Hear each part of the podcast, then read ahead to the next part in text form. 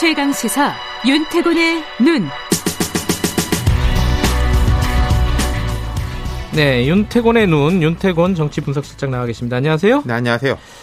국민의힘과 국민의당 얘기. 네. 아, 참 이게 라임이 딱 붙는 것 같기도 하고 그러네요. 이름도 예. 비슷하고 예. 뭐 요즘 보면 생각도 많이 비슷해 보이고 아하. 국민의당이 먼저 생기고 그다음 그 국민의힘이 이 당명을 이렇게 순서는 정한 거 아닙니까?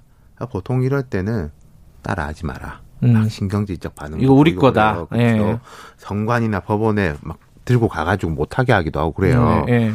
근데 이번에는 뭐 그런 일 없었지 않습니까? 약간 부, 부드럽게 넘어갔어요. 그죠? 그렇죠. 뭐 예. 속마음이야 모르겠지만 양쪽 다 별로 싫어하지 않는 눈치였죠. 음, 예. 예.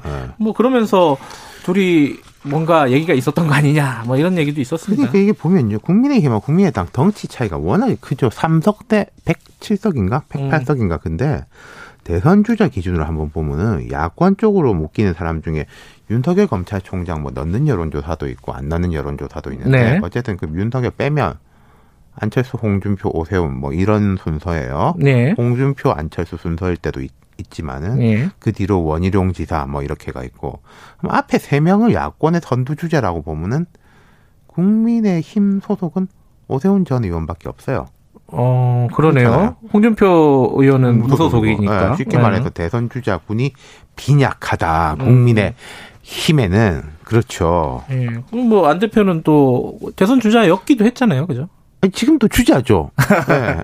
예. 옛날면 못하지만 근데 예. 지금 말씀드린 대로 야권 주자 가운데서는 앞쪽에 서 있고 그왜 정체성 스타일 이런 걸 보면은 홍준표보다 안철수가 오히려 더 맞는 것 같기도 하고 요새 아, 요즘 약간 분위기에는 중도의 느낌? 뭐 그렇죠. 그런가요? 예. 음, 그럼 뭐 그래서 분위기는 좀 좋은 것 같아요. 그 장재원 의원이 엊그제 포럼에 초청해서 연설도 했고 방금 이 주호영 원내대표 거기 참석해가지고 덕담 음, 했고 그 포럼에 앞에 연설한 사람들이 원희룡 오세훈이었어요. 말하자면 음. 대권 주자군들. 그런 게 이제 좀 시사하는 바가 크고 또 요즘 안 대표의 메시지를 보면은 정치적 메시지는 국민의힘하고 별로 안 달라요. 음. 문 대통령 비판하는 건 뭐 더 매섭기도 하고. 음. 예. 근데 이- 이런 걸 보면 뭐 분위기는 좋은데 사실은 근데 김종인 비대위원장하고 별로 이렇게 좋아 두 않아요. 사람, 예. 아, 김 위원장이 이제 애초부터 안 대표한테 박한 소리를 많이 했죠. 음, 원래도. 예. 예. 근데 사실 김 위원장이 박한 소리 안한 사람이 별로 없어요. 따지고 보면. 그렇죠. 예. 근데 이제 안 대표한테 하는 건 더 눈에 띄는데 어제인가 방송 기자 그 클럽 예. 토론에서 좀 뭐 몇 개 이제 꼽아 보면은 안 대표가 언론에 부각되기 때문에 관심이 있는 것이라고 생각하지만 그가 어떤 사람인지 잘 안다. 음, 이번에도 뭐 경제 3법과 관련해서 자유시장 경제 위반된다는 말을 하는데 뭐가 자유시장 경제인지는 분명한 입장 표시도 없다. 음, 음, 그의 정치적 역량은 내가 평가 안 해도 다른 사람들이 다 알 거라고 생각한다. 뭐 경제도 모른다고 했는데 저 어제는 정치도 잘 모르는 사람이라고 네. 뭐 그런 식으로 얘기를 하더라고요. 좀 험한 말들이죠. 옛날에 뭐 네. 과거사 뭐 옛날에 이랬다 저랬다 뭐 이런 이야기도 나오고 그러는데 두 사람이 쟤네도 별로 안 좋았어요. 뭐 그런가요? 멘토 였니 아니니 이런 진실 공방. 예. 이게 어떻게 보면 진실 공방도 아닌 게 두 사람 다 아, 우린 멘토 멘티 관계 아니었다. 어, 둘 다 아니라 그러면 아닌 거죠. 뭐. 그렇죠. 그리고 지지난 총선 20대 총선에서 보면은 민주당하고 국민의당으로 갈라져 가지고 대결 펼쳤고 네. 그때도 민 그때는 좀 민주당이 국민의당 어떻게 좀 흡수해 보려고 그랬는데 야권 통합 그때는 같은 야당이었으니까 아니 지금도 같은 야당이네요. 네. 근데 이제 그게 안 됐고 독자 네. 노선 걸어 가지고 국민의당이 어쨌든 그때는 좀 성공했지 않습니까? 네. 20대 총선에서는. 네. 별로 좋은 관계는 원래는 아니었다. 이렇게 볼 수도 그렇죠. 있겠네요. 예. 그러면 좀 안 되는 거 아니에요? 둘이 합치는 거. 이게 보, 한번 보죠. 지금 국민의당에서 김종인 위원장을 제외한 쪽, 예. 특히 중진급들은 매우 우호적이에요. 음. 한두 가지 이유가 있을 겁니다. 아까 말씀드렸던 이 대선 주자 부재 현상. 음. 한 명이라도 더 모아가지고 네네. 뭐 우리가 안철수를 하자는 게 아니라 두 명, 세 명, 네 명 이렇게 해가지고 붐업을 시켜야 될 거 아니냐. 뭐 논리적으로 그거는 가능한 이야기인 거죠. 조영 원내대표가 그런 분위기죠. 예. 예.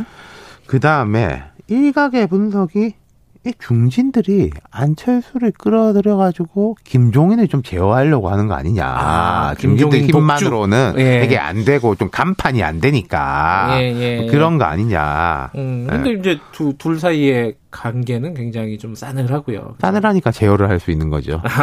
예. 만약에 이제 데리고 왔는데 둘이 막 이렇게 손을 잡아버리고 중진들을 이렇게 따돌리면 어떡합니까? 음, 예. 음. 그럼 어떻게 될 것 같아요? 결국 이제 문제는 이제 김 위원장하고 관계인데 뭐 예. 홍준표 전 대표 같은 경우에도 마찬가지죠. 근데 음. 이제 한 가지 포인트를 볼 수 있는 게 있어요. 어떤 거죠?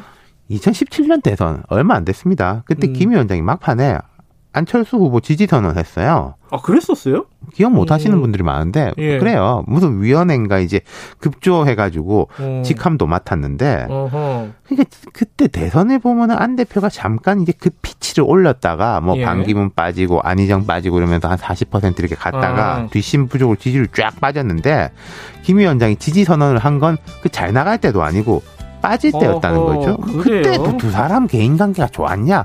그렇지도 않아요. 그러니까 지금 뭐 사이가 안 좋다고 일이 진행이 아예 안 될 거다 그러니까 이렇게 예상하는 건 그렇죠. 성급하네요. 제가 말씀드린 건 그거예요. 김종인, 안철수 두 사람 정도면은 어, 뭐 줄여야 개인, 됩니다. 예, 뭐 개인 관계를 떠나서 정치적 목적을 보고 움직일 거다. 그 알겠습니다. 말씀드린 윤태곤의 눈이었습니다. 거죠. 네.